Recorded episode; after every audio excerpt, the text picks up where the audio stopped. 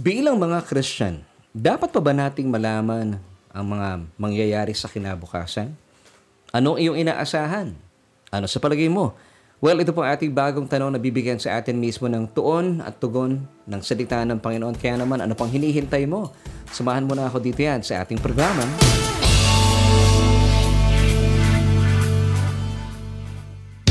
Hello, kumusta po kayo? And I'm so glad once again that uh, you're able to join me dito na naman po sa isa na namang edisyon ng ating programang Solution, of course, with me. And my name is Laverne Dukot kung saan ay hatid namin ituon at tugon sa ating bawat tanong. At uh, maraming maraming salamat sa Panginoon for giving us another opportunity na tayo po ay makapag-aral at matuto kahit man lang sa loob ng ilang minuto at mapagpala po tayo dahil lang atin po mga pag-uusapan ay may kinalaman sa ating buhay at pamumuhay. At uh, malaman po natin ang mga katotohanan ng tayo po ay managumpay bilang mga mananampalataya. At syempre pa, bago po tayo magtuloy-tuloy sa ating mga pag-uusapan at pag-aaralan, gusto ko muna batiin lahat ng ating mga kababayan kung saan man po kayong panig ng daigdig naroroon sa ngayon. Good morning, good afternoon, and of course, good evening.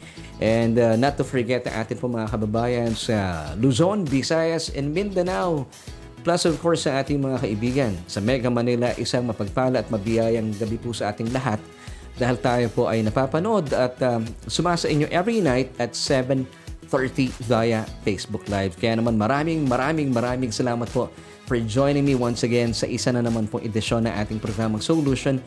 Of course with me and my name is Laverne Duhot. Kayo po ay aking sasamahan hanggang mamaya at tayo po isama-samang mag-aral at matuto at mapagpala sa ating mga pag-uusapan. Now, if you are watching via Facebook, please do not forget to like and follow us sa ating Facebook page and that is Solution with Laverne Duhot.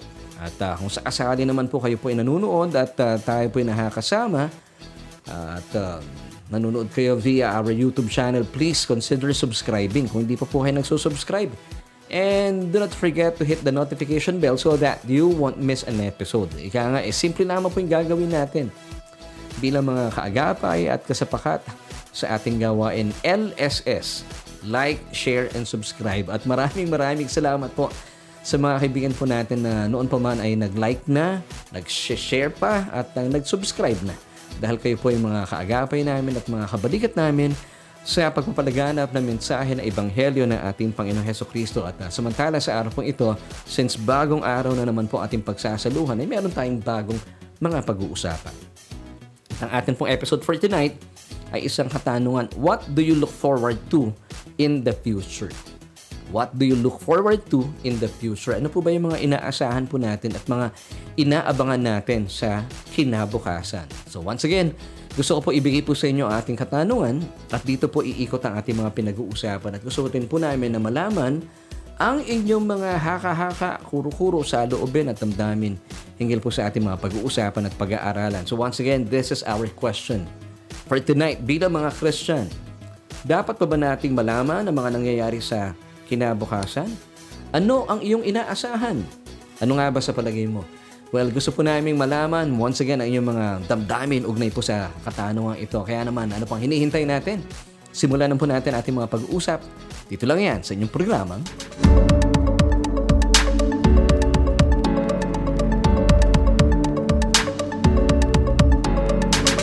Naniniwala po ako na bilang mga Christian, dapat po natin talagang malaman ang mga mangyayari at magaganap sa kinabukasan. Ito po talaga ay uh, naisin din po ng Diyos para sa atin. Nang sa gayon, ay hindi po tayo nangangapa sa dilim. Dahil once again, sabi po ng palagian natin ipinapaalalang talata, Hosea 4 verse 6. Dahil ito nga po ay palagian natin napapakinggan sa ating programa dahil naisin po ng Diyos na hindi po tayo madapa at uh, mapatid o matisod sabi nga po ng talata ay, uh, My people are destroyed for lack of knowledge. So gusto po ng Diyos kung bakit meron po tayong Bible study. Online ay tayo po napapagyaman ng ating kaisipan nang sa gayon hindi po tayo pwedeng maisahan at masaktan ng kalaban. Dahil lamang na lamang talaga ang may alam. At uh, ikaw yun at saka ako dahil gusto-gusto po natin na nakakaalam at uh, nakakaroon ng mayamang kapahayagan mula sa nananaga ng biyaya sa atin ng Diyos. Kaya po wala pong dahilan na tayo po ay maisahan ng kalaban. Amen. So naisin po ng Diyos na tayo po ay maalam din hindi lamang po sa ating kasalukuyan, hanggang sa kinabukasan. Pero hindi naman po tayo ibig sabihin nag-overthink. But ang uh, naisin lang po ng Panginoon sa atin kung bakit po natin pinag-uusapan at kung bakit mahalaga na alam po natin ang kinabukasan ay para maunawaan po natin ang uh, nananagana at dakilang pag-ibig at pagmamahal sa atin ng Diyos. At kung bakit po naisulat na niya sa Biblia ang mga propesiya nang sa gayon, kapag ito po ay nangyayarian na at nagaganap, hindi po tayo nagugulat, hindi tayo nagugulantang at hindi po tayo natatakot. At wala rin pong dahilan para tayo po ay mabalisa. Dahil eh, alam po natin talaga ang mga mangyayari sa kinabukasan. At meron tayong magandang inaasahan bilang mga anak ng Diyos. So para lubusan po nating maunawaan talaga ang uh, puso at damdamin ng Panginoon para sa atin. Ika nga po ng uh, 2 Peter chapter 1 verse 2 that grace and peace be multiplied to you. So pwede pa lang managana po sa atin ang biyaya at ang kapayapaan. At ito po ay sa pamamagitan na atin pong lubusang pagkakilala sa tunay na tinitibok ng puso ng Diyos para sa atin. At syempre pa, the more po tayo nag-aaral sa ating Bible study at sa atin pong uh, pagdalo sa ating mga online and on-site worship celebration na tututuhan po natin ang mayamang kapahayagan ng mga tinapos na gawa ni Kristo doon sa krus ng Kalbaryo. So dito po nananagana sa atin ang biyaya at kapayapaan. At uh, wala pong puwang ang anumang takot, pangamba at kabalisahan sa ating uh, isipan at sa ating puso. Amen.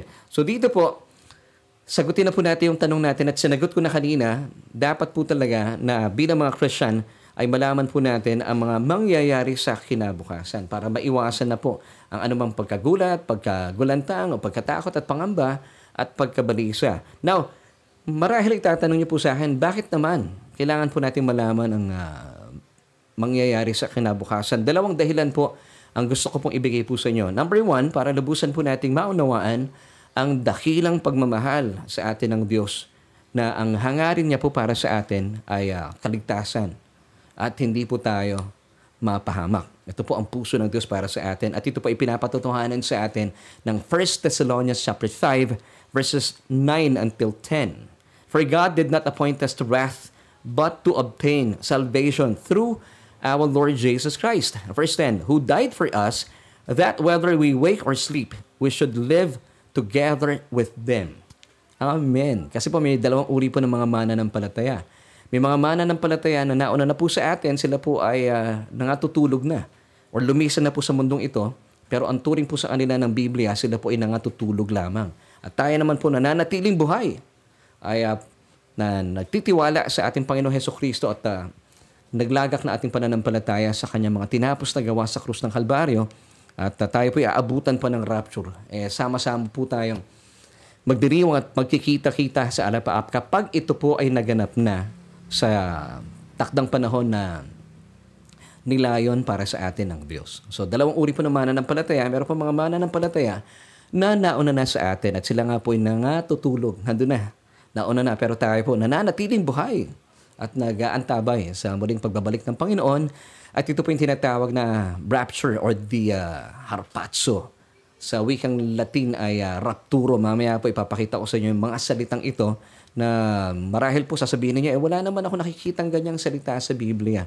Pero ito po ay uh, nagpapatungkol sa isang makasaysayang magaganap marahil po Uh, mamaya na yan, hindi natin alam. It can happen anytime it, because the rapture is imminent.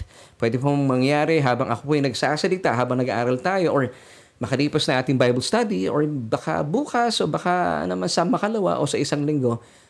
Once again, the rapture is imminent. It can happen anytime. At hindi na po ito nag-aantay pa o naghihintay pa na anumang mga propesya. Amen. So, exciting po talaga ito. It can happen anytime. So, ikalawang dahilan, kung bakit po natin dapat malaman ang uh, mangyayari sa kinabukasan para hindi raw po tayo ignorante sa mga paparating na mangyayari at maitatagpo sa ating mga puso na tayo po ya, uh, hindi magdadalamhati kagaya po ng mga taong walang pag-asa sa mundo. Amen. Ito pong paalaala sa atin ng 1 Thessalonians chapter 4 verse 13. Kasi ito po yung sulat ni Apostol Pablo sa mga taga Thessalonica. Ang takot po nila, paano na yung mga unang nangamatay. So ano mangyayari po sa kanila? So sabi ni Apostol Pablo, of course, nagdadalamhati tayo dahil nawalan tayo ng mga mahal sa buhay, pero meron pong magandang mangyayari sa kinabukasan. At marapat lang na tayo po mga mana ng palataya ay hindi po gaya ng ah, mga tao sa mundo na nagdadalamhati na tila walang pag-asa. Pero tayo po, meron tayong pag-asang hinaharap. So basahin po natin itong paalaala sa atin Apostol Pablo in 1 Thessalonians chapter 4 verse 13. But I do not want you to be ignorant, brethren, concerning those who have fallen asleep. Sila po mga nauna na po sa atin. Ito pong tinutukoy ni Apostol Pablo. Lest you sorrow as others who have no hope. But tayo po bilang mga mananampalataya, gaya ng sinabi ko kanina, tayo po ay meron pong napakagandang inaasahan sa kinabukasan. Ito po yung ating blessed hope kung saan yung atin po mga mahal sa buhay na nauna na ay uh, muli po magkikita-kita doon po sa Alapaap dahil sila po mga kumilala din sa Panginoon. Tayo po ay magkakaroon ng grand reunion and uh, ito po yung pinakamagandang uh, balita sa lahat and we shall always be with the Lord forever. 1 Thessalonians chapter 4 verse 17 sa ibabang bahagi. Di ba yun po ang pinaka-importante na tayo po ay uh, makakasama ng Panginoon magpa sa walang hanggan. Kaya nga po sabi ng sumunod na talata in verse 18, still with 1 Thessalonians chapter 4, therefore sabi ng talata, comfort one another with these words. Amen. So hindi po tayo nagtatakutan o nagbibigay po ng kabaligsahan every time we uh, talk about the rapture, but ito po ang nagbibigay sa atin ng kagalakan. Dahil malinaw po sa atin na ang atin pong inaasahan sa kinabukasan ay isang napakaliwanag na pag-asa. Ito po yung ating pinagpalang pag-asa also known as our blessed hope according to Titus chapter 2 verse 13.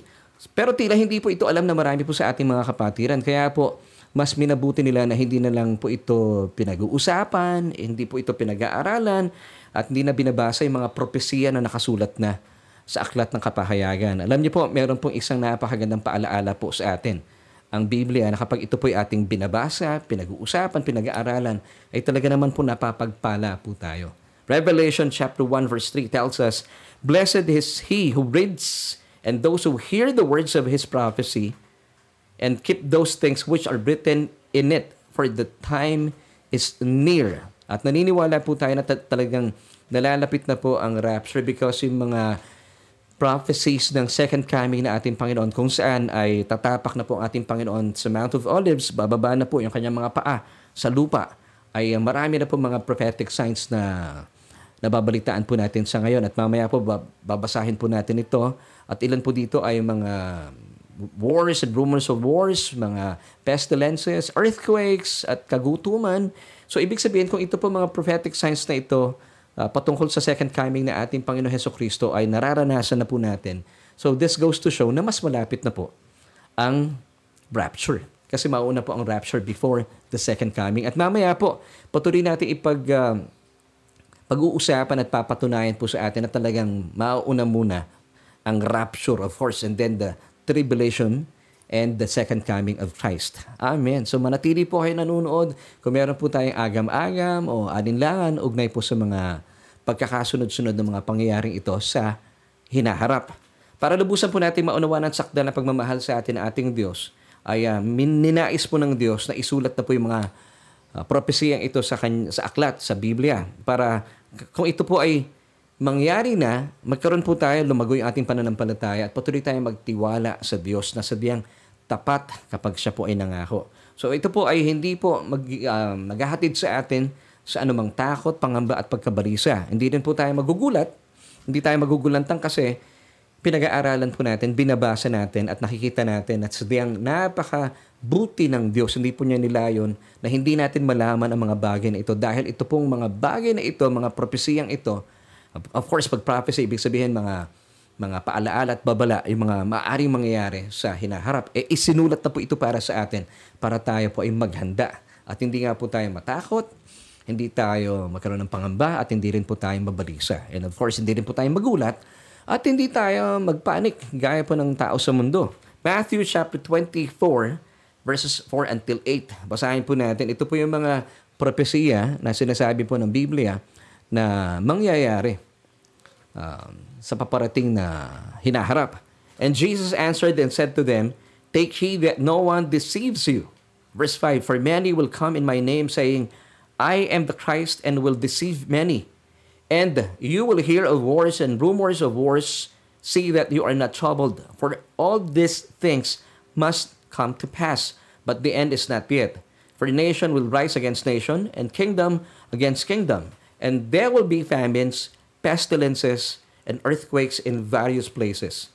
Verse 8, And all these things, and all this, binabanggit po dito na all this ay uh, plural, yung uh, mga false teachings, false Christ, famines, wars, rumors of wars, and of course, pestilences, earthquakes, and all this, sabi ng verse 8, are just the beginning of sorrows. So ito po ay uh, mainam po natin isaalang-alang ang mga talatang ito. Pero bago tayo magtuloy-tuloy sa verse 8, dito muna tayo sa verse 6. Sabi po ng talata, kapag nangyayari na po yung mga masasamang bagay ito, once again, yung uh, pagkalat po ng mga maling katuruan na nangyayari na po sa kasalukuyan, marami na rin pong sumisibol na katuruan at marami na rin pong naniniwala dito na wala na pong uh, rapture. Ito po yung naganap na doon pa man sa AD 70, wala ng satanas. Lahat po ng tao ay ligtas. So ito po ay talaga namang napaka-popular na sa panahon natin sa ngayon.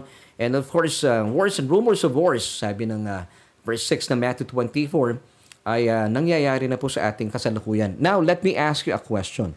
Hindi po ba nararanasan na natin ngayon may mga gera sa iba't ibang panig ng mundo? And of course, ang pinaka prominente sa ngayon ay ang gera sa pagitan ng Ukraine at saka ng Russia.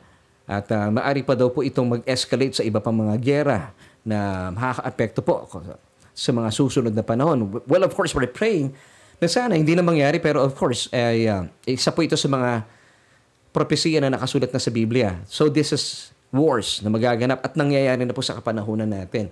Now, let me ask you a question. Ano po ibig sabihin dito ng rumors of wars? Kasi meron pa meron ng wars meron pang rumors of wars. Now, let me ask you, ano po sa tingin ninyo ang ibig pong sabihin dito ng Matthew 24? Bakit pa meron mga rumors of wars? Pakilagay nga po sa ating comment section kung meron pong nakakaalam at ano po kaya ibig sabihin po nito. Well, this is the answer. Sa panahon po natin sa ngayon, ito po ay laganap. Talagang marami pong rumors of wars. Ano po ang bad effects po nito sa ating buhay? Pag sinabi nating uh, rumors of wars, eh widespread na po yung mga fake news sa kapanahunan natin sa ngayon. Hindi po ba? Kapag ito po ay talaga namang lumaganap ang mga fake news, mga maling uh, mga sabi-sabi, sabi-sabi nga rumors, di ba? Ay ito po ay naghahatid sa uh, pag-aaway, strife, kaguluhan, gera. At uh, sa panahon po natin sa ngayon, ito pong mga fake news ay pinagkakakitaan na ng maraming tao.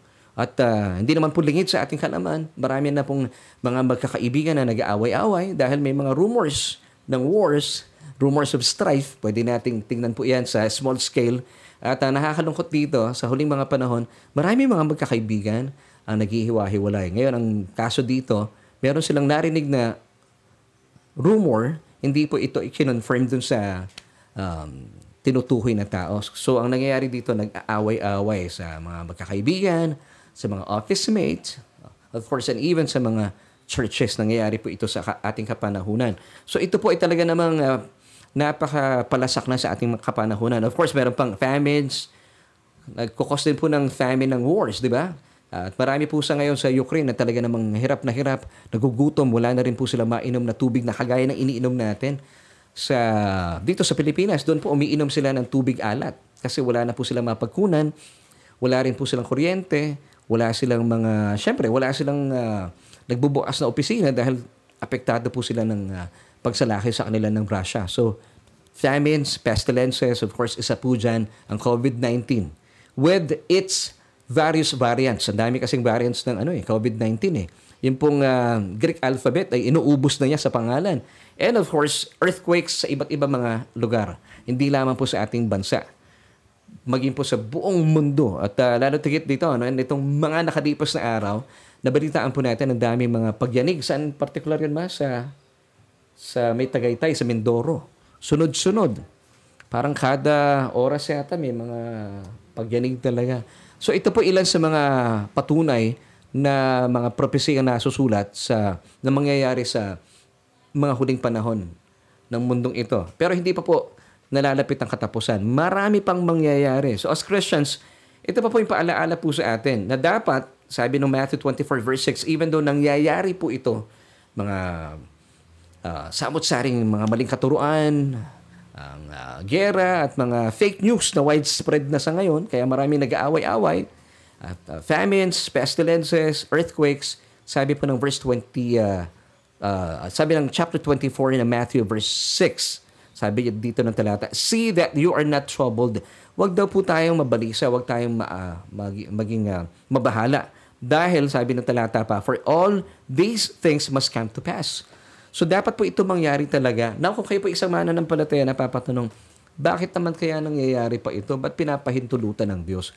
Well, basically, hindi po ito, uh, hindi po ang Diyos ang may akda po nito. Ito po ay nangyayari dahil po ang mundo natin ay nasa bagsak nitong kalagayan dahil sa kasalanan ng unang tao. So ito po yung mangyayari at mangyayari talaga in the last days. But, sabi po ng talata, uh, na nabasa natin kanina, Matthew 24.6, See that you are not troubled. So bilang mananampalataya, habang nakikita po natin ito na unveil sa ating mga panahon, hindi tayo dapat nababahala dahil ito po ay dapat talagang mangyari. At uh, ito po mga bagay nito, sabi ng verse 8 naman, still with chapter 24 na Matthew, All this are the beginning of sorrows. So ito po ay mga patikim pa lang. So ibig sabihin, wala po itong panama kung ikukumpara natin sa mga mangyayari sa hinaharap. Which is of course yung uh, Great Tribulation period na mangyayari po ito after the rapture of the church. So ibig sabihin, ito po mga nararanasan natin paghihirap ay pasimula pa lang. Kung nahihirapan na po kayo sa panahong ito, mas higit pong mahirap ang mangyayari po sa buhay ng mga tao na maiiwan dito sa lupa dahil hindi po sila naligtas ng rapture. Ang uh, muling pagbabalik ng Panginoon para ang mga mana ng palataya ay kanyang katagpuin halfway sa alapaap. And thus, ito yung good news, we shall always be with the Lord. Sino-sino po ito?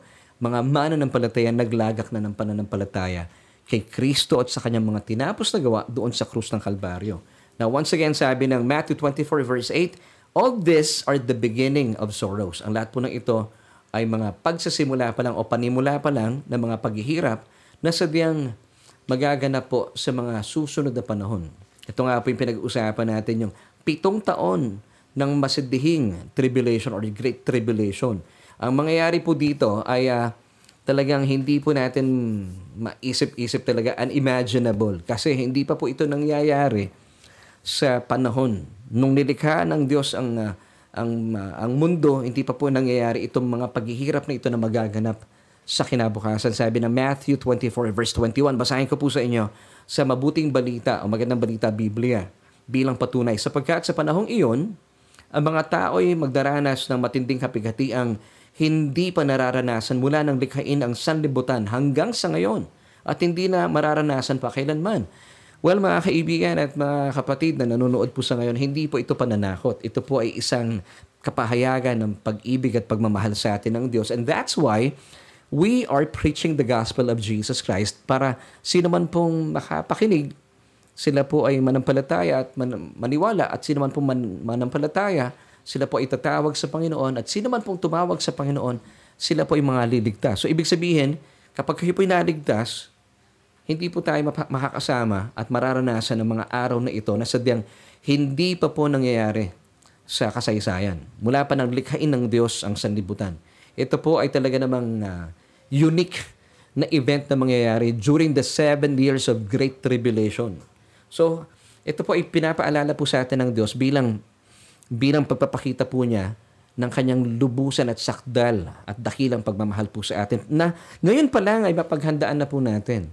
Ibig sabihin, ngayon pa lang po ay makita na po natin na hindi po layunin ng Diyos na kayo po ay saktan o dalhin sa kapahamakan. Kasi kung ang Diyos po ay hindi po mapagmahal sa tao, eh hindi po niya ito isusulat at hindi po niya ito ipapaalam sa atin at hindi po ito magkakaroon ng dahilan para ipahayag ng mga tagapagpahayag na kagaya ko. Dahil po mahal na mahal kayo ng Diyos, kaya po natin pinag-uusapan po ito. At dahil pinag-uusapan po natin ito, dahil napapanahon. Kasi nakikita natin sa kapanahunan natin sa ngayon, ay tila hindi po papaganda na papaganda ang nangyayari sa gera sa pagitan ng Ukraine at saka ng Russia. Talaga pong lalong nag, mag, uh, uh, nagagalit itong uh, pinuno ng Russia at uh, sa mga darating pang panahon, meron siya mga pagbabantang sinasabi. Gaya pa na pinag-usapan natin kahapon na sa kanyang pagbabanta, pwede niyang uh, paputukin ang kanyang nuclear weapon or nuclear bomb. Pero since tayo po yung mga mana ng palataya, ako ay uh, firmly believe na this will not uh, take place in our time. Kapag ang mananampalataya po ay narito pa sa mundo, wala pong nuclear bomb or weapon na sasabog o puputok because narito, narito pa po tayo. And I am so confident because ang pangako po sa atin ng Diyos in Isaiah 54 verse 17, No weapon that is formed against us will prosper. Now, what's the good news? Even though the weapon is already formed, of course, alam po natin, meron na po mga nuclear weapon ang Russia, but this is the good news. It will never prosper against us. Hindi po ito mangyayari sa ating kapanahunan. Amen. So ito po ang kahindik-hindik na mangyayari. Maaari na po ito magputuhan kapag wala na po tayo, kapag na-rapture na po. Iniligtas na ng Diyos ang kanyang mga minamahal na anak mula po dito sa lupa. At tayo po ay sa pili ng ating Panginoon. Magkikita-kita po tayo sa alapaap. Kasama po ng mga nauna nang lumisan po sa mundong ito, yung mga mana ng palataya, mga kamag-anakan po natin, mga mahal natin sa buhay na nauna na doon at uh, makaka ma, ma, ma-reunite po tayo with them in the clouds and we shall be with the Lord forever. And this is good news. So ito po ay pinag-uusapan natin para lalo po ma-magnify yung pag-ibig at pagmamahal ng Diyos sa atin. Hindi po para tayo po itakutin. Paano ka matatakot? Sinasabi na nga ng Diyos sa atin, di ba? Na sa darating na panahon ay uh, merong uh, kagimbal-gimbal at kahindik-hindik na mga kaganapan ang mangyayari na sadyang hindi pa nararanasan ng sanlibutan mula nang ito ay likhain hanggang sa kasalukuyan. Ito po ay unique na mangyayari during the Great Tribulation period. Sabi ng Matthew 24 verse 21. Hindi po natin talaga may pagkakaila. Hindi po ba na sadyang ngayon pa lang napakahirap na po ng buhay. Pero basically, I believe tayo po mga mananampalataya dahil po sa mayaman at nananaganang biyaya sa atin ng Diyos, hindi po tayo nakakarao sa buhay. Tayo po ay nananagumpay sa buhay. Amen. Pero sa kabuuan, nararamdaman po ng mundo, silang mga wala pong relasyon sa ating Panginoong Heso Kristo, ang hirap ng buhay at ang hirap sa pamumuhay sa mundong ito. Dahil lang tao po ay uh, hindi naman po natin maipagkakaila ay uh, palala ng palala, pasama ng pasama. Sila po ay talaga naman nag enjoy sa paggawa ng kasalanan at sakta ng kanilang kapwa. Hindi po ba sa panahon natin sa ngayon, laganap ang korupsyon, laganap ang fake news at ang fake news po, ang pagpapalaganap nito ay pinagkakakitaan pa para manira lang na ibang tao. Now, hindi po ba kaganapan na po ito na sinasabi ng Matthew 24 na binasa natin kanina? In verses 4 until 8, kung babasahin niyo po ito, talagang nangyayari na sa kasulukuyan. At ito po ay pinapatotohanan pa kung tutuloy-tuloy tayo sa verse 10. Still, ha, ah, nasa Matthew 24 pa rin po tayo, na ang mga tao po sa ngayon ay talaga namang lumalamig na ang puso sa pagmamahal. Pasama ng pasama. At marami na po talaga ang um, sana man lang umuunlad sa pagiging mabuti, hindi po nagiging masama at gumagawa ng kasamaan sa kanyang kapwa. Basahin po natin Matthew 24 verse 10. And then many will be offended, will betray one another, and will hate one another. Punta po tayo sa verse 12. And because lawlessness will abound, the love of many will grow cold. At ito po ang nararanasan natin sa kasalukuyan. So ano pa ibig sabihin po nito? Binibigyan tayo ng babala at paalaala ng Diyos na ang mundo po ay papasama na ng papasama. Pabagsak na po. Ngayon, ang gagawin ng Diyos, tayo po ililigtas pataas. Amen. Ito po ang puso ng Diyos para sa atin. Hindi tayo tinatakot ng Diyos. Kasi kung tayo po ay naisin ng Diyos dalhin sa kapahamakan, hindi po niya isusulat ito, hindi niya papahintulutan na nating malaman. Pero napakabuti po ng Diyos kaya po ito sinasabi sa atin and that's why we are preaching the gospel. Hindi lamang po para tayo po yung mga ligtas because ay sabihan din po natin yung ating mga mahal sa buhay. Kasi meron ako mga nakakausap, they get offended pag pinag-usapan ng rapture. Well, sabi ko, nonsense na ma-offend po tayo. Kaya nga po natin pinag-uusapan ka ako ang rapture is, uh, of course, para tayo po yung ma-excite na wag lamang po tayong manatili na tayo lamang po ang ligtas. Balitaan natin ang ating mga mahal sa buhay, mga kaibigan, mga kapamilya, mga kakilala. Imbes na maawa tayo sa kanila kasi sinasabi ng iba, kawawa naman sila, paano sila maliligtas? Eh, bahaginan po natin. Kaya po tayo nilagay ng Diyos, tayo po mga mana ng palataya. And the more po natin auunawaan ng Ebanghelyo, naniniwala po ako, ito po ang magbibigay sa atin ng uh, passion to preach the gospel. Yung mga mananampalataya, quote-unquote, sinasabi nila mananampalataya po sila, pero hindi kumikilos at naaawa tila sa kanilang mga mahal sa buhay at hindi sila makakasama sa rapture. Well, it doesn't make sense. But hindi po tayo kumilos, hindi po ba? Kung kayo po ay uh, natatakot marahil or napipigilan or nahihiya, well, gamitin po natin yung ating mga episode.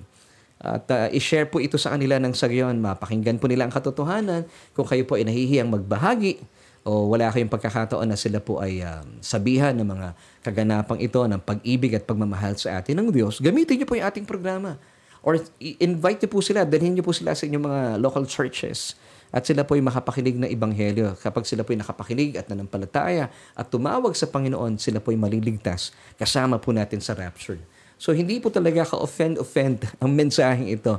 Ito po ay nagbibigay po sa atin ng encouragement. It purifies our, our hearts at ito po ay nagbibigay sa atin ng excitement para lalo pa tayong uh, ma-excite sa pagpapalagana, pagbabahagi ng Ebanghelyo ng ating Panginoong Heso Kristo. Dahil nga po mahal na mahal tayo ng ating Ama sa Langit, nagtakda na po siya ng araw na siya lamang po nakakaalam. Dahil ito pong araw na ito kung saan tayo po ay um, ililigtas ng Diyos at tayo po ay mararapture.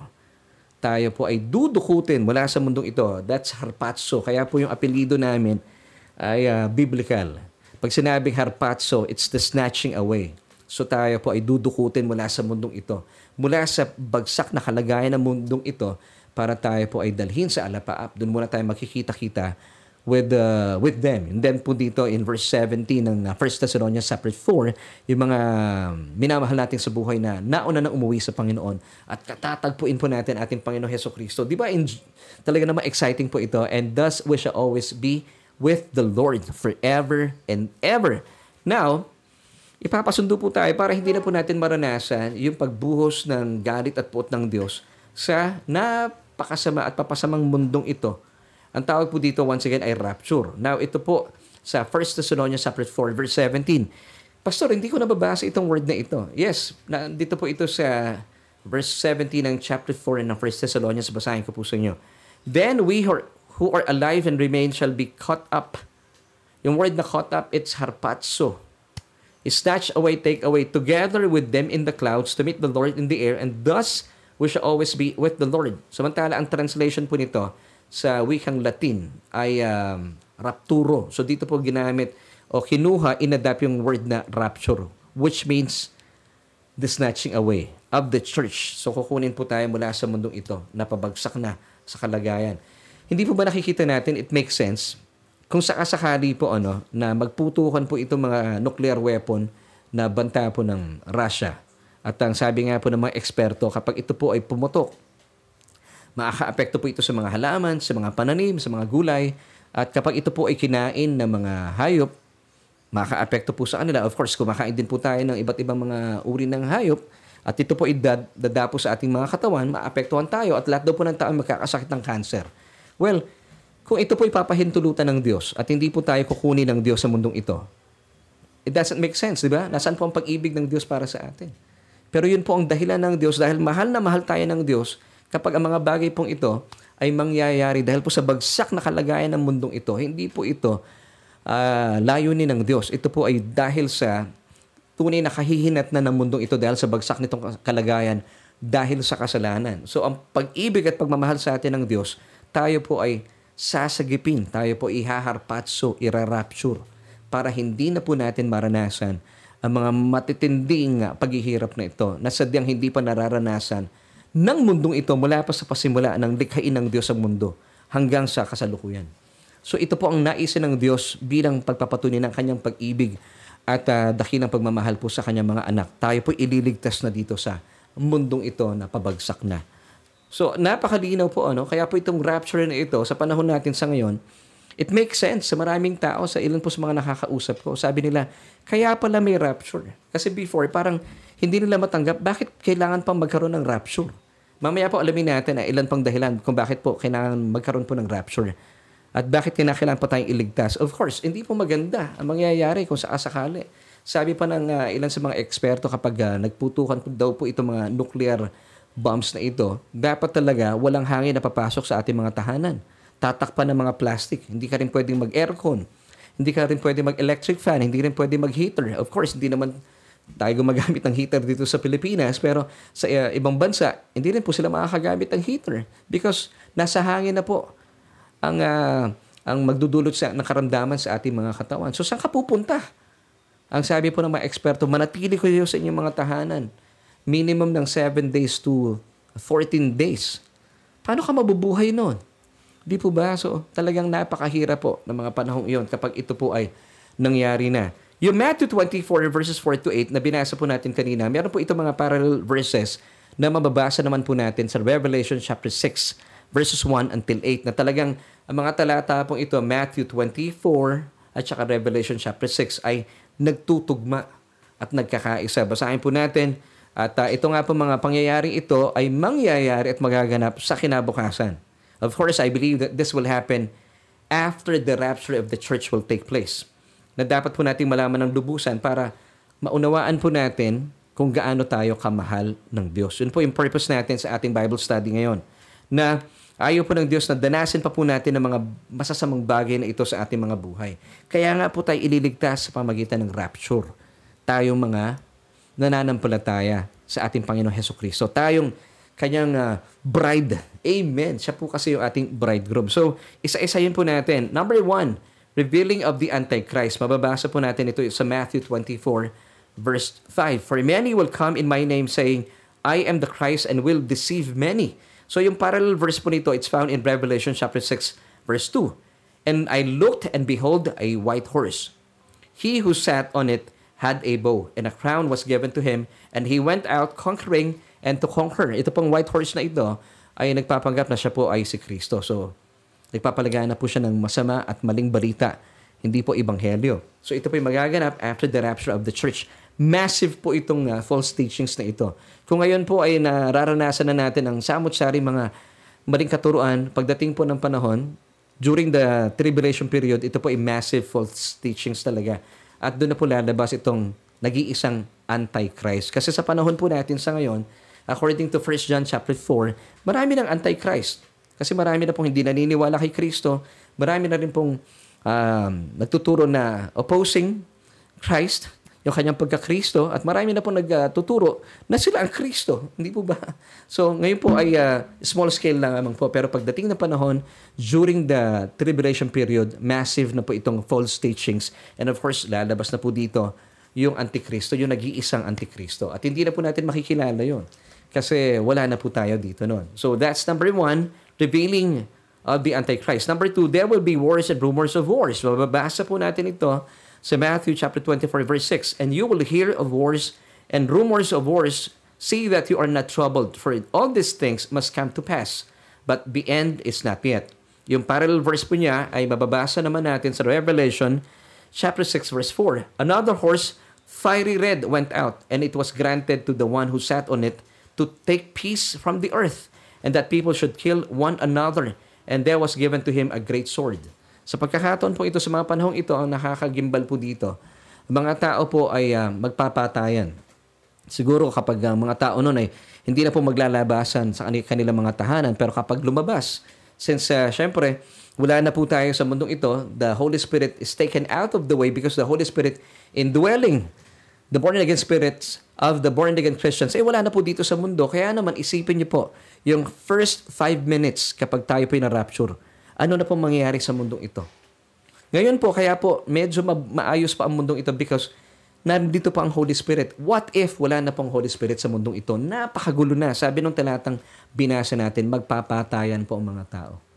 Marahil kung kayo po ay nasa inyong mga bahay-bahay, matatakot talaga kayo. May lalabas dito, bigla na lang kakatok sa pinto ninyo at uh, papasukin kayo, merong baril o meron siyang daladalang kutsilyo at pagpapapatayin yung mga tao sa loob ng bahay ninyo. Hindi po ito magandang eksena. Well, once again, hindi po ako nananakot. Ito po ibabala, sinasabi sa atin mga propesiya that, that these things will happen in the future. At ito po ay hindi po nakalaan para sa ating mga mananampalataya. Ito po ay nakalaan, mararanasan ng mga taong wala pa kay Kristo. Kaya nga po natin, sila sinasabihan, kaya po tayo nagpipreach ng gospel, it's because we want them to get saved also. Hindi lamang po natin gusto ang ating mga sarili na maligtas, but because gusto natin, ang ating mga kaibigan, mga kakilala, ay mga ligtas din kasi mahal po natin sila. Now, ito po ay ilan po sa mga pinag-uusapan natin sa ngayon na talagang bunga po ng pag-ibig at pagmamahal sa atin ng Diyos. Amen. So tuloy po natin ang uh, pag-aaral. Dito na tayo sa ikatlong ah, mga paghihirap na mararanasan ng tao. Number three is scarcity on earth. Mararanasan po dito sabi ng Matthew 24 verse 7b, and there will be famines. Of course, sa panahon po natin sa ngayon, yung small scale pa lang, nararanasan na po ito sa Ukraine. At marami na rin po sa mga karating lugar nito dahil nga po sa nagmamahala na po ang presyo ng gasolina dahil po sa nangyayari sa gyera sa pagitan ng Ukraine at saka sa Russia. Dahil kumukonti yung supply eh, hindi po ba? Nararanasan din po natin ang tagutom. Ito epekto ng ano eh, ng gera, tagutom. And then yung parallel verse po nito, mababasa natin sa Revelation chapter 6 verse 6, And I heard a voice in the midst of the four living creatures saying, A quart of wheat for a denarius. Isipin nyo, napakamahal po nito. And three quarts of barley for a denarius. And do not harm the oil and the wine. Ngayon po sa panahon natin sa ngayon, talaga namang umiiyak ang mga bulsa na ating mga kababayan. Silang may mga kotse. Buti kami wala pa. Pero 'di ba? Sabi ng ilan po sa mga mga eksperto na maari daw pong tumaas ang presyo ng gasolina per litro ng hanggang isang daang piso kapag uh, nagtuloy-tuloy po ang gera sa pagitan ng Ukraine at saka ng Russia. Hindi po magandang balita po ito. Number four, widespread of death on earth. Matthew 24 verse 7b. And pestilences and earthquakes in various places. Of course, nararanasan na po ito sa ngayon. At ang earthquakes po ay nararanasan na po natin sa maraming lugar, hindi lamang po sa ating bansa, sa buong mundo. Parallel verse found in Revelation 6 verse 8, So I looked and behold a pale horse, and the name of him who sat on it was Death, and Hades followed with him, and power was given to them over a fourth of the earth to kill with sword, with hunger, with death, and the beast of the earth. At kapag nangyari daw po ito, sa panahon ng uh, tribulation period ay uh, one-fourth po ng mundo ay mga mamatay, ang mga tao po dito. Hindi po talaga ito nakatutuwa at uh, masayang tanawin. Once again, sabi ng Matthew 24 verse 21 kanina, ito po yung mga bagay na magaganap na sadyang very unique dahil hindi pa po ito nangyayari mula pa nung likhain ng mundong ito hanggang sa kasalukuyan. So ito po talaga namang Gamitin ko na po yung word na ito, kagimbal-gimbal, nakakatakot talaga. Pero hindi po natin pinag-uusapan ito para matakot. Bagkos maihanda ating mga sarili at maunawaan po natin kung bakit po natin pinipreach ang gospel. At ngayon po, sa kapanahunan natin sa ngayon, nakikita natin na talaga namang nagiging makatotohanan na po ang mga sinasabi ng Matthew 24 na binasa natin kanina at ang Revelation chapter 6 na ito po ay mga foretaste pa lang, mga patikim sa atin na maaring mangyari sa hinaharap. At ito nga po yung mangyayari sa hinaharap.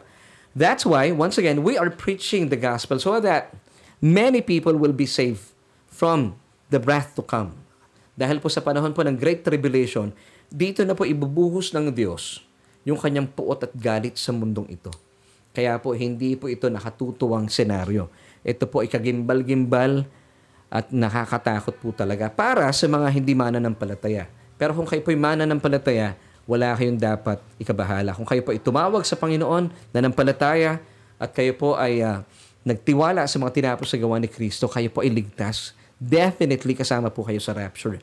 At ang sino mang pinaging malinis na po ng Panginoon, of course, mula sa kasalanan at nananampalataya tayo, tinanggap natin siya bilang ating Panginoon at tagapagligtas. Manampalataya po kayo sama-sama po tayo, mararapture at katatagpuin po natin isang napakagandang reunion sa Alapaap ang mga kamag-anakan po nating nauna na sa atin para kas- makasama po natin ang Panginoon ng magpa sa walang hanggan. Hindi po ba nagbibigay po ito sa atin ng encouragement? And that's why 1 Thessalonians chapter 4 verse 18 tells us, Therefore comfort one another with these words.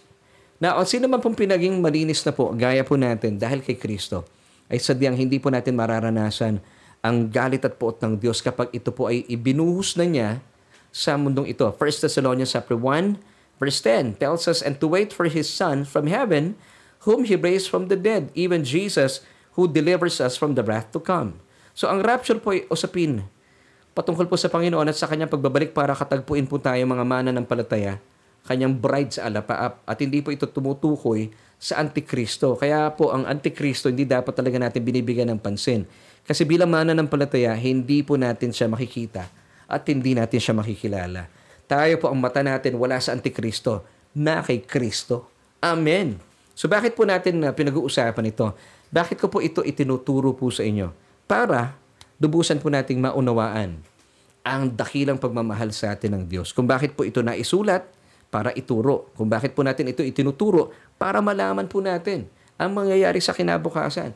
Para kapag ito po yung nangyayari na sa kasalukuyan, dahil ito po ay mga patikim. Yung mga bagay na nangyayari sa kinabukasan, large scale po yun, massive. Kung ngayon po ay merong false teachings, small scale, pagdating po ng uh, tribulation period, massive false teachings na po ito dahil nandun na po ang ang Antikristo. So lahat po ng mga nararanasan natin sa ngayon ay mga small scales lang. Hindi po ito pwede ikumpara sa matitinding magaganap in the coming days. Kapag nangyari na po itong uh, Great Tribulation period, of course, mauuna muna po yung rapture kung saan eh, talagang hindi po natin mararanasan po itong karimari-mari matagimbal-gimbal na mangyayari sa future. Dahil sa mga propesya na susulat sa Biblia, ay nakikita po natin na matibay talaga na hindi po naisin ng Diyos sa tayo pa'y mapahamak. Gusto po niya maranasan natin ang kanyang kaligtasan. Kaya po, basically, I believe in a pre-trib teaching talaga. Mangunguna muna yung rapture and then, after the rapture, the great tribulation will happen. Kasi meron po mga katuruan na merong mid-trib, merong post-trib. Pag sinabing mid-trib, naniniwala po yung iba na in the middle of the tribulation, mangyayari po yung uh, rapture. Pero it doesn't make sense kasi sabi po ng Biblia na wala pong nakakaalam kung kailan ang ama lamang. Even po ang anak hindi alam and even ang mga anghel hindi alam. Ngayon, kung ang rapture po ay magaganap in the middle of the Great Tribulation, eh alam na po natin kung kailan. So it doesn't make sense. Gayon din po yung post-trib na mangyayari daw po ang rapture after the oh, the tribulation. Eh paano yon? Hindi alam na natin kung kailan. So it doesn't make sense. So I firmly believe that the rapture will take place before the tribulation period. Now, 1 Thessalonians chapter 5 verse 9 bilang patunay na hindi po tayo appointed sa anumang galit at puot ng Diyos. Kaya nga po tayo ililigtas ng Diyos sa mundong ito eh. Para hindi po natin maranasan ang mga nakakatakot, kagimbal-gimbal na magaganap sa araw ng bukas. 1 Thessalonians chapter 5 verse 9 tells us, For God did not appoint us to wrath, but to obtain salvation. Take note, through our Lord Jesus Christ. So ang kaligtasan po natin, hindi lamang po mula sa mga kasalanan. Tayo rin po ililigtas ng Diyos mula po sa kanyang puot at galit kapag ito po ay kanyang ibinuhus na sa mundong makasalanan ito. Kaya po sabi ng uh, 1 uh, Thessalonians 4 verse 18, once again, Therefore, comfort one another with these words. Now, have you asked yourself, bakit po kailangan pong mangyari po ang rapture? Well, ito po ang uh, maganda po nating sagutin. Why the rapture must happen first before the tribulation? At narito po ilan po sa mga kasagutan, limang rason, o limang kadahilanan, bakit po kinakailangan mangyari muna ang rapture before the great tribulation. Number one, Jesus promised that He will come again for the church to be with, with them, with us forever. John chapter 14 verse 3, And if I go and prepare a place for you, I will come again and receive you to myself, that where I am, there you may be also. Amen. Number two, to save Jesus' bride. Sino po yung bride? Tayo po yun, the church. From the coming wrath of God. 1 Thessalonians chapter 5, verse 9. For God did not appoint us to wrath, but to obtain salvation through our Lord Jesus Christ. Number three, it's the believer's blessed hope. Titus 2.13, looking for the blessed hope and the glorious appearing of our great God and Savior, Jesus Christ. Number four, it's the pinnacle or the climax of our salvation. Ito na po yung pinaka. Hinihintay po natin. Ito yung pinnacle, ito yung peak na ating salvation. Kasi during the rapture, papalitan na po itong ating uh, mortal na katawan. Bibigyan na po tayo ng glorified body, immortal body, na kung saan ang good news po dito, ang atin pong mortal na katawan nagkakasakit, maaring mabulok, pero kapag ito po ay pinalitan na sa panahon po ng rapture ng glorified body, hindi na po ito makakaranas ng anumang sakit, pagkabulok at kamatayan. Praise God.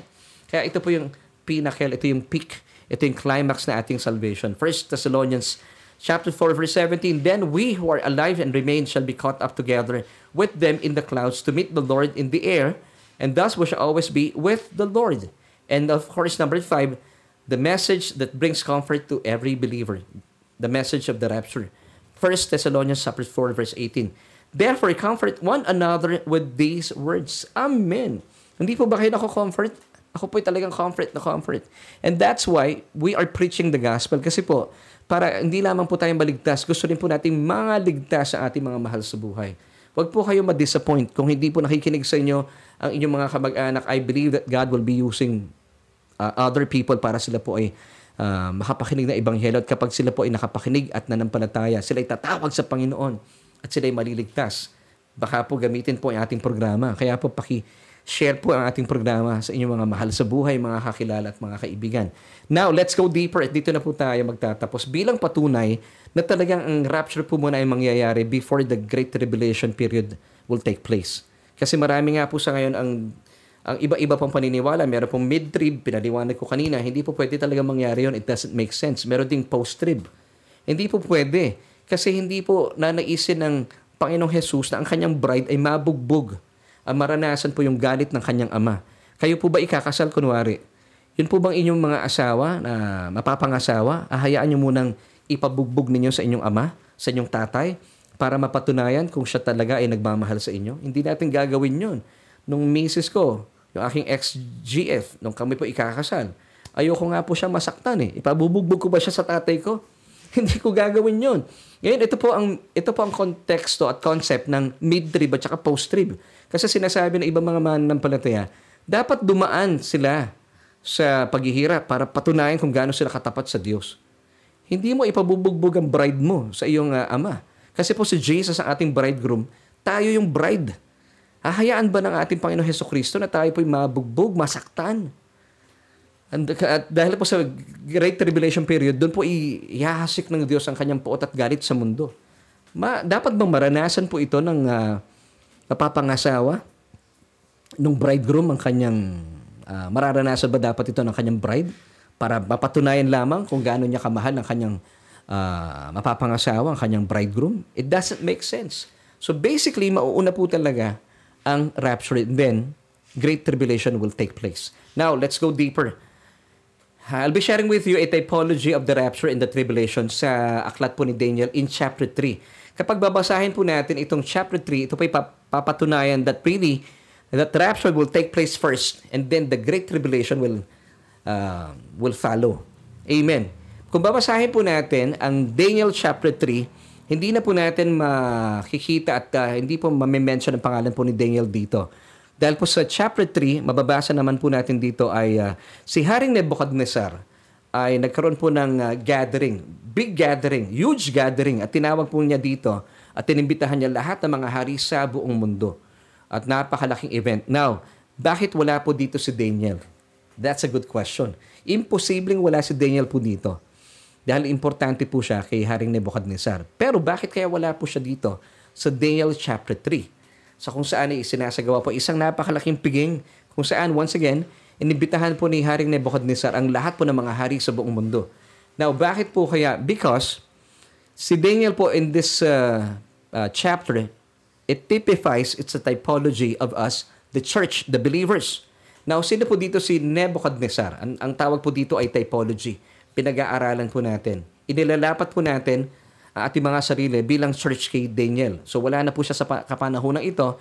Si Haring Nebuchadnezzar naman po, he typifies the Antichrist. So sa po dito ang Antikristo. And of course, yung mga kaibigan ni Daniel na si Shadrach, Meshach, and Abednego, sila po ay ang type ng Israel. Now, basahin po natin ang mga tagput sa kwentong ito. Daniel chapter 3 verse 1. Nebuchadnezzar, the king made an image of gold whose height was 60 cubits. Take note ha, 60 cubits. Its width, 6 cubits. He set it up in the plain of Dura in the province of Babylon. Now, lipat tayo ng verse 5. That at the time you hear the sound of the horn, flute, harp, lyre, and psaltery in symphony with all kinds of music. So ito po ay anim na musical instruments. You shall fall down and worship the gold image that the king uh, that King Nebuchadnezzar has set up. Now ito pa mga binasa nating talata, Daniel chapter 3 verses uh, 5 and uh, 1 kanina, pinapakita po dito na sa piging na ito, lumalabas yung 666. So, it's a picture of the mark of the beast. The number 666. 60 cubits. Yung uh, size po nung uh, image of gold ni Nebuchadnezzar, 6 cubits. And uh, 60 cubits, 6 cubits, and 6 musical instruments. So, ito po ay 666. No? Napakagandang typology. Napakahusay po ng pagkakasulat uh, ng banal na spirito sa sa Biblia. As we all know that story, hindi po yumukod ang mga kaibigan po ni Daniel who was Shadrach, Meshach, and Abednego na sila po ay uh, it, they typify yung uh, Israel. At alam po natin sa pagdating ng panahon, pagdating po ng Antikristo ay uh, mabubuksan po isipan ng mga Israel kapag siya po ay pumasok na doon sa third temple. Kasi alam po nila na hindi dapat umupo dito yung anti, uh, itong Antikristo. At makikita nila at mabubuksan ang kanilang kaisipan, sandali lang, hindi ito yung Messiah. At hindi po sila yuyukod pagdating ng panahon in the Great Tribulation period. Yung, uh, yung in the middle of the Great Tribulation period. Ngayon, ito rin po ang nangyari sa panahon dito sa ating binabasa in Daniel chapter 3 na kung saan itong mga kaibigan ni Daniel na si Shadrach, Meshach, and Abednego, hindi po sila yumukod sa gintong ribulto ng hari. So bilang parusa, ano pong ginawa po sa kanila? Hindi sila sumunod, hindi sila yumukod. Sila po ay, uh, they were cast in the midst of a burning fiery furnace which is a picture of the Great Tribulation period. Now, basahin po natin. Sila po ay itinapon dito sa uh, hindi ko alam kung paano sasabihin sa Tagalog eh. Burning fiery furnace. So, mababasa natin ito in verse 19. Still with chapter 3 ng Daniel. Then Nebuchadnezzar was full of fury, and the expression of his face changed towards Shadrach, Meshach, and Abednego. He spoke and commanded that they heat the furnace seven times more than it was usually heated. So malinaw po dito that itong uh, burning uh, fiery furnace ay uh, it speaks of uh, the great tribulation period kasi nilagay pa dito ng ng uh, talata na sabi ni Abu, uh, Nebuchadnezzar painitin ito ng seven times more than it was usually heated. So ito po ay talaga namang nagpapakita po it's a typology of uh, the great tribulation period. So malinaw po sa mga pangyaring ito, wala na si Daniel. Why? Because he typifies the church. So sa panahon po ng great tribulation period, para po sa mga naniniwala that uh, the rapture will take place in the middle of the tribulation or in the uh, after the tribulation period, hindi po talaga, it doesn't make sense. Dahil dito po pinapakita sa atin ng Diyos, napakarami pong pagkakataon na ililigtas po ng uh, Diyos ang kanyang sambahan, ang kanyang minamahal na anak. At dito nga po nabasa natin na wala na po, during the fiery furnace, wala na po ang uh, kapatid na si Daniel which is a picture of us, the church, which happened, of course, ito po yung mangyayari, wala na ang church din sa panahon ng pitong taong matinding kapighatian o ito yung tinatawag na Great Tribulation period. So this goes to show that God will definitely deliver His people out of the tribulation. Sino-sino po iyon? The church tayo. Amen. 2 Peter chapter 2 verse 9. Then the Lord knows how to deliver the godly out of temptations and to reserve the unjust under the punishment for the day of judgment. Once again, that's 2 Peter chapter 2 verse 9. At ito po ay pinapatotohanan din, tumutugma din sa sinasabi ng 1 Thessalonians chapter 1 verse 10, and to wait for His Son from heaven, who, whom He raised from the dead, even Jesus who delivers us from the wrath to come. Amen. So tayo po talaga, kung bakit po natin pinag-uusapan po ito, dahil meron po tayong matibay na pinanghahawakan na sadyang bilang mga mana ng palataya, ito po ang naisan ng Diyos para sa atin. Ang kaligtasan, hindi po ang kapahamakan. So bilang pagtatapos, balikan na po natin yung ating katanungan kanina at uh, once and for all, bigyan na po natin ng katugunan. Bilang mga Christian, dapat pa ba nating mala- malaman ang mga mangyayari sa kinabukasan? Of course, dapat po. Now, ano po ang inyong inaasahan? So bilang mga mana ng palataya, marapat lamang po na dapat nating malaman talaga ang mga mangyayari sa kinabukasan.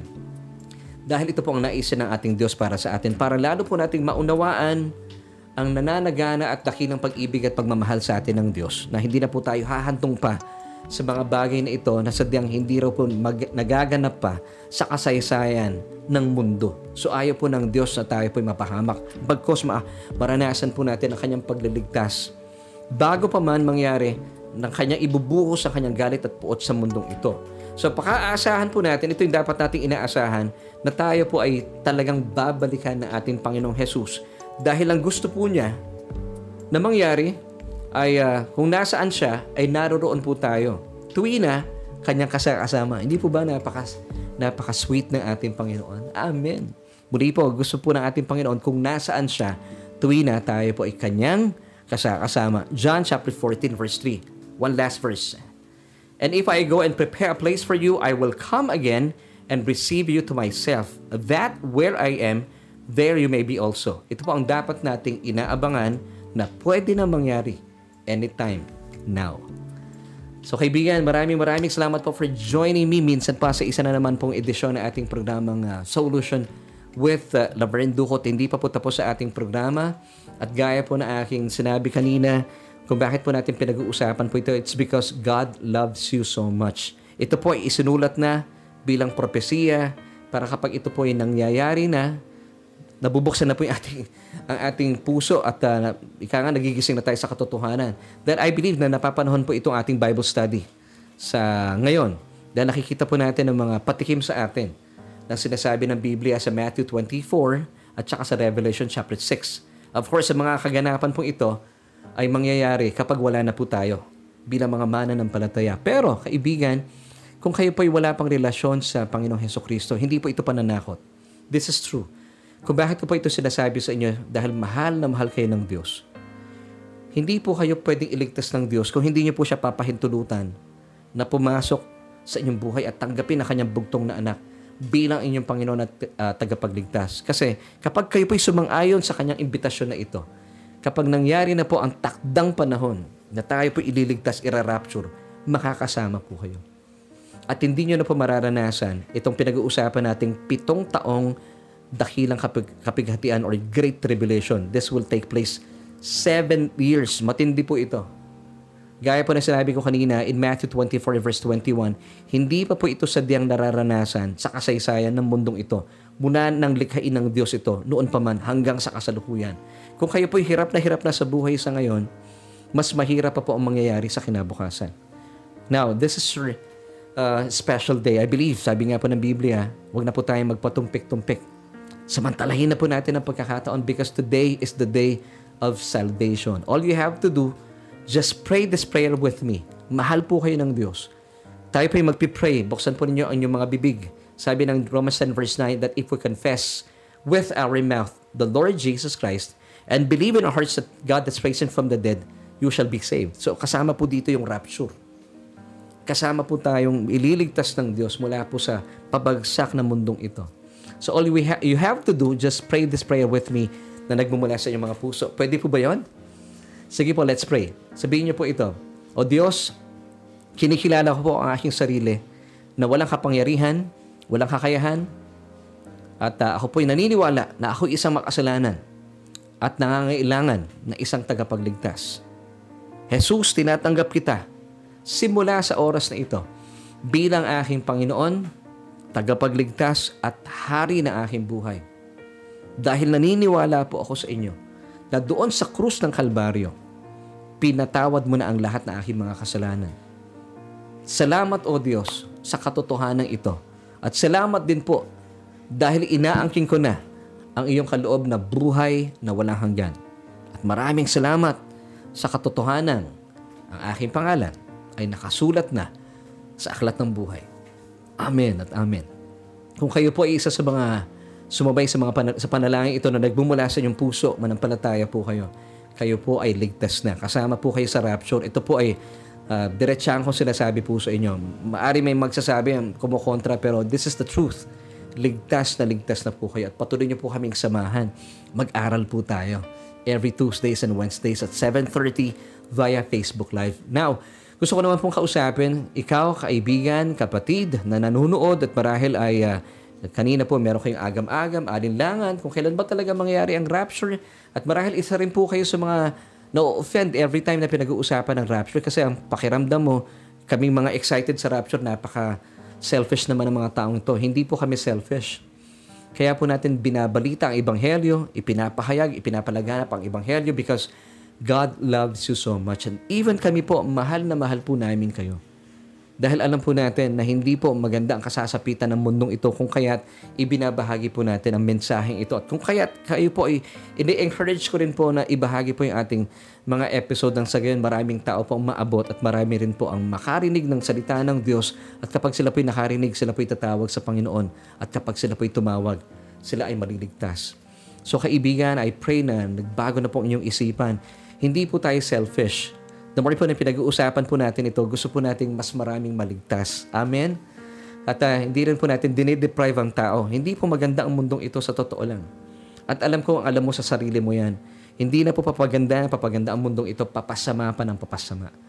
At uh, hindi po maganda ang kahihinat na nito. Pero meron pong napakagandang plano ang Diyos para sa atin. Tayo po ay ililigtas mula po dito sa mundong ito. At ira-rapture po tayo. At makakasama na po natin sa isang great reunion ng ating mga mahal sa buhay na nauna na doon sa piling ng Panginoon. At ang pinakamagandang bahagi po dito, tayo po ay magsasama-sama na kasama ng Panginoon ng magpasawalang hanggan. Ito po nagbibigay sa atin talaga ng comfort. Amen. So I would like to pray for you. Kung kayo po ay may mga aninlangan, I believe na ito po ay pinawi na ng Diyos at tayo po ay magkaroon po ng passion, ng kag, kag uh, excitement to preach the gospel also sa ating mga mahal sa buhay. Or kung kayo po ay nahihiya, ibahagi niyo po yung ating broadcast. Now, I would like to pray for you, kaibigan, kapatid. Let's pray. O Diyos, salamat po sa aming mga napag-usapan and uh, dalayan ko po na nagsilbi po itong pagbubukas na aming isipan na kami po mga excited about the rapture ay hindi po dapat na offend sa amin ng mga kapatiran because Lord, kaya mo nga naisulat ang mga propesiyang ito para malaman po namin at kami po nakakaalam ay ibabalita namin sa mga hindi nakakaalam. O Diyos, sa kasalukuyang panahon ay tat uh, totoo pong nararanasan na po namin ang mga kaganapan, yung mga small scales ng uh, mga propesiyang ito na alam po namin ay patikim lamang sa mga mangyayari sa hinaharap. Panginoon, ayaw mong maranasan po namin ito dahil naisin mo ang uh, kaligtasan. Ito nga po ang layunin mo kung bakit ibinigay mo sa amin ang iyong buktong na anak para sa aming kaligtasan at hindi para sa aming kapahamakan. Aming Ama, dalayan ko po na patuloy mo kausapin ang kapatid na ito at uh, maging sanhi din po siya, maging kabalikat din po namin siya para maipalaganap ang iyong nananaganang ebanghelyo, ang iyong biyaya na sadyang mapagpalaya.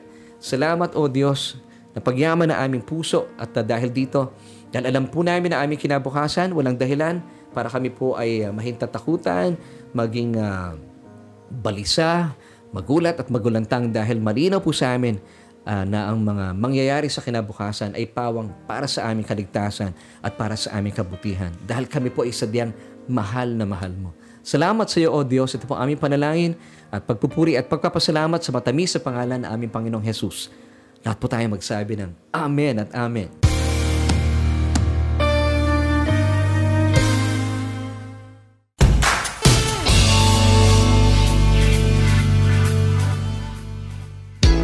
Maraming maraming salamat kaibigan once again for joining me sa isa na naman pong edisyon na ating programang Solution. Of course, with me and my name is Laverne Ducot at dalayan ko po na kayo po ay napagpala sa ating mga pinag-usapan at kung kayo nga po ay napagpala at naniniwala sa ating uh, programa, maaari po ba akong uh, maglambing po sa inyo, paki-share yung ating programa nang sa gayon ay hindi lamang po tayo ang maligtas. Marami pa po ang maligtas at malaman po ng mga tao sa mundo na Gayon na lamang po ang pag-ibig at pagmamahal sa kanila ng Diyos. Kung bakit po ibinigay ng Diyos sa atin ang kanyang bugtong na anak na sino mang manampalataya po sa kanya ay hindi mapahamak pagkos ay magkaroon pa ng buhay na walang hanggan. Hayaan po natin ating mga sarili ay gamitin pong kasangkapan ng Diyos sa pagpapalaganap ng Ebanghelyo. Amen! At maraming maraming salamat po. Pansamantala tayo po ay hindi mo na mapapanood bukas. Tayo ay magbabalik on uh, Tuesday next week and uh, we uh, we are so thankful dahil kasama po namin kayo at kabalikat namin kayo sa gawain. And uh, bilang pagtatapos, nais po namin iba, ibahagi sa inyo ang 3 John chapter 1 verse 2, Beloved, ikaw yan. I wish above all things that you may prosper and be in health even as our soul prospers. Bye!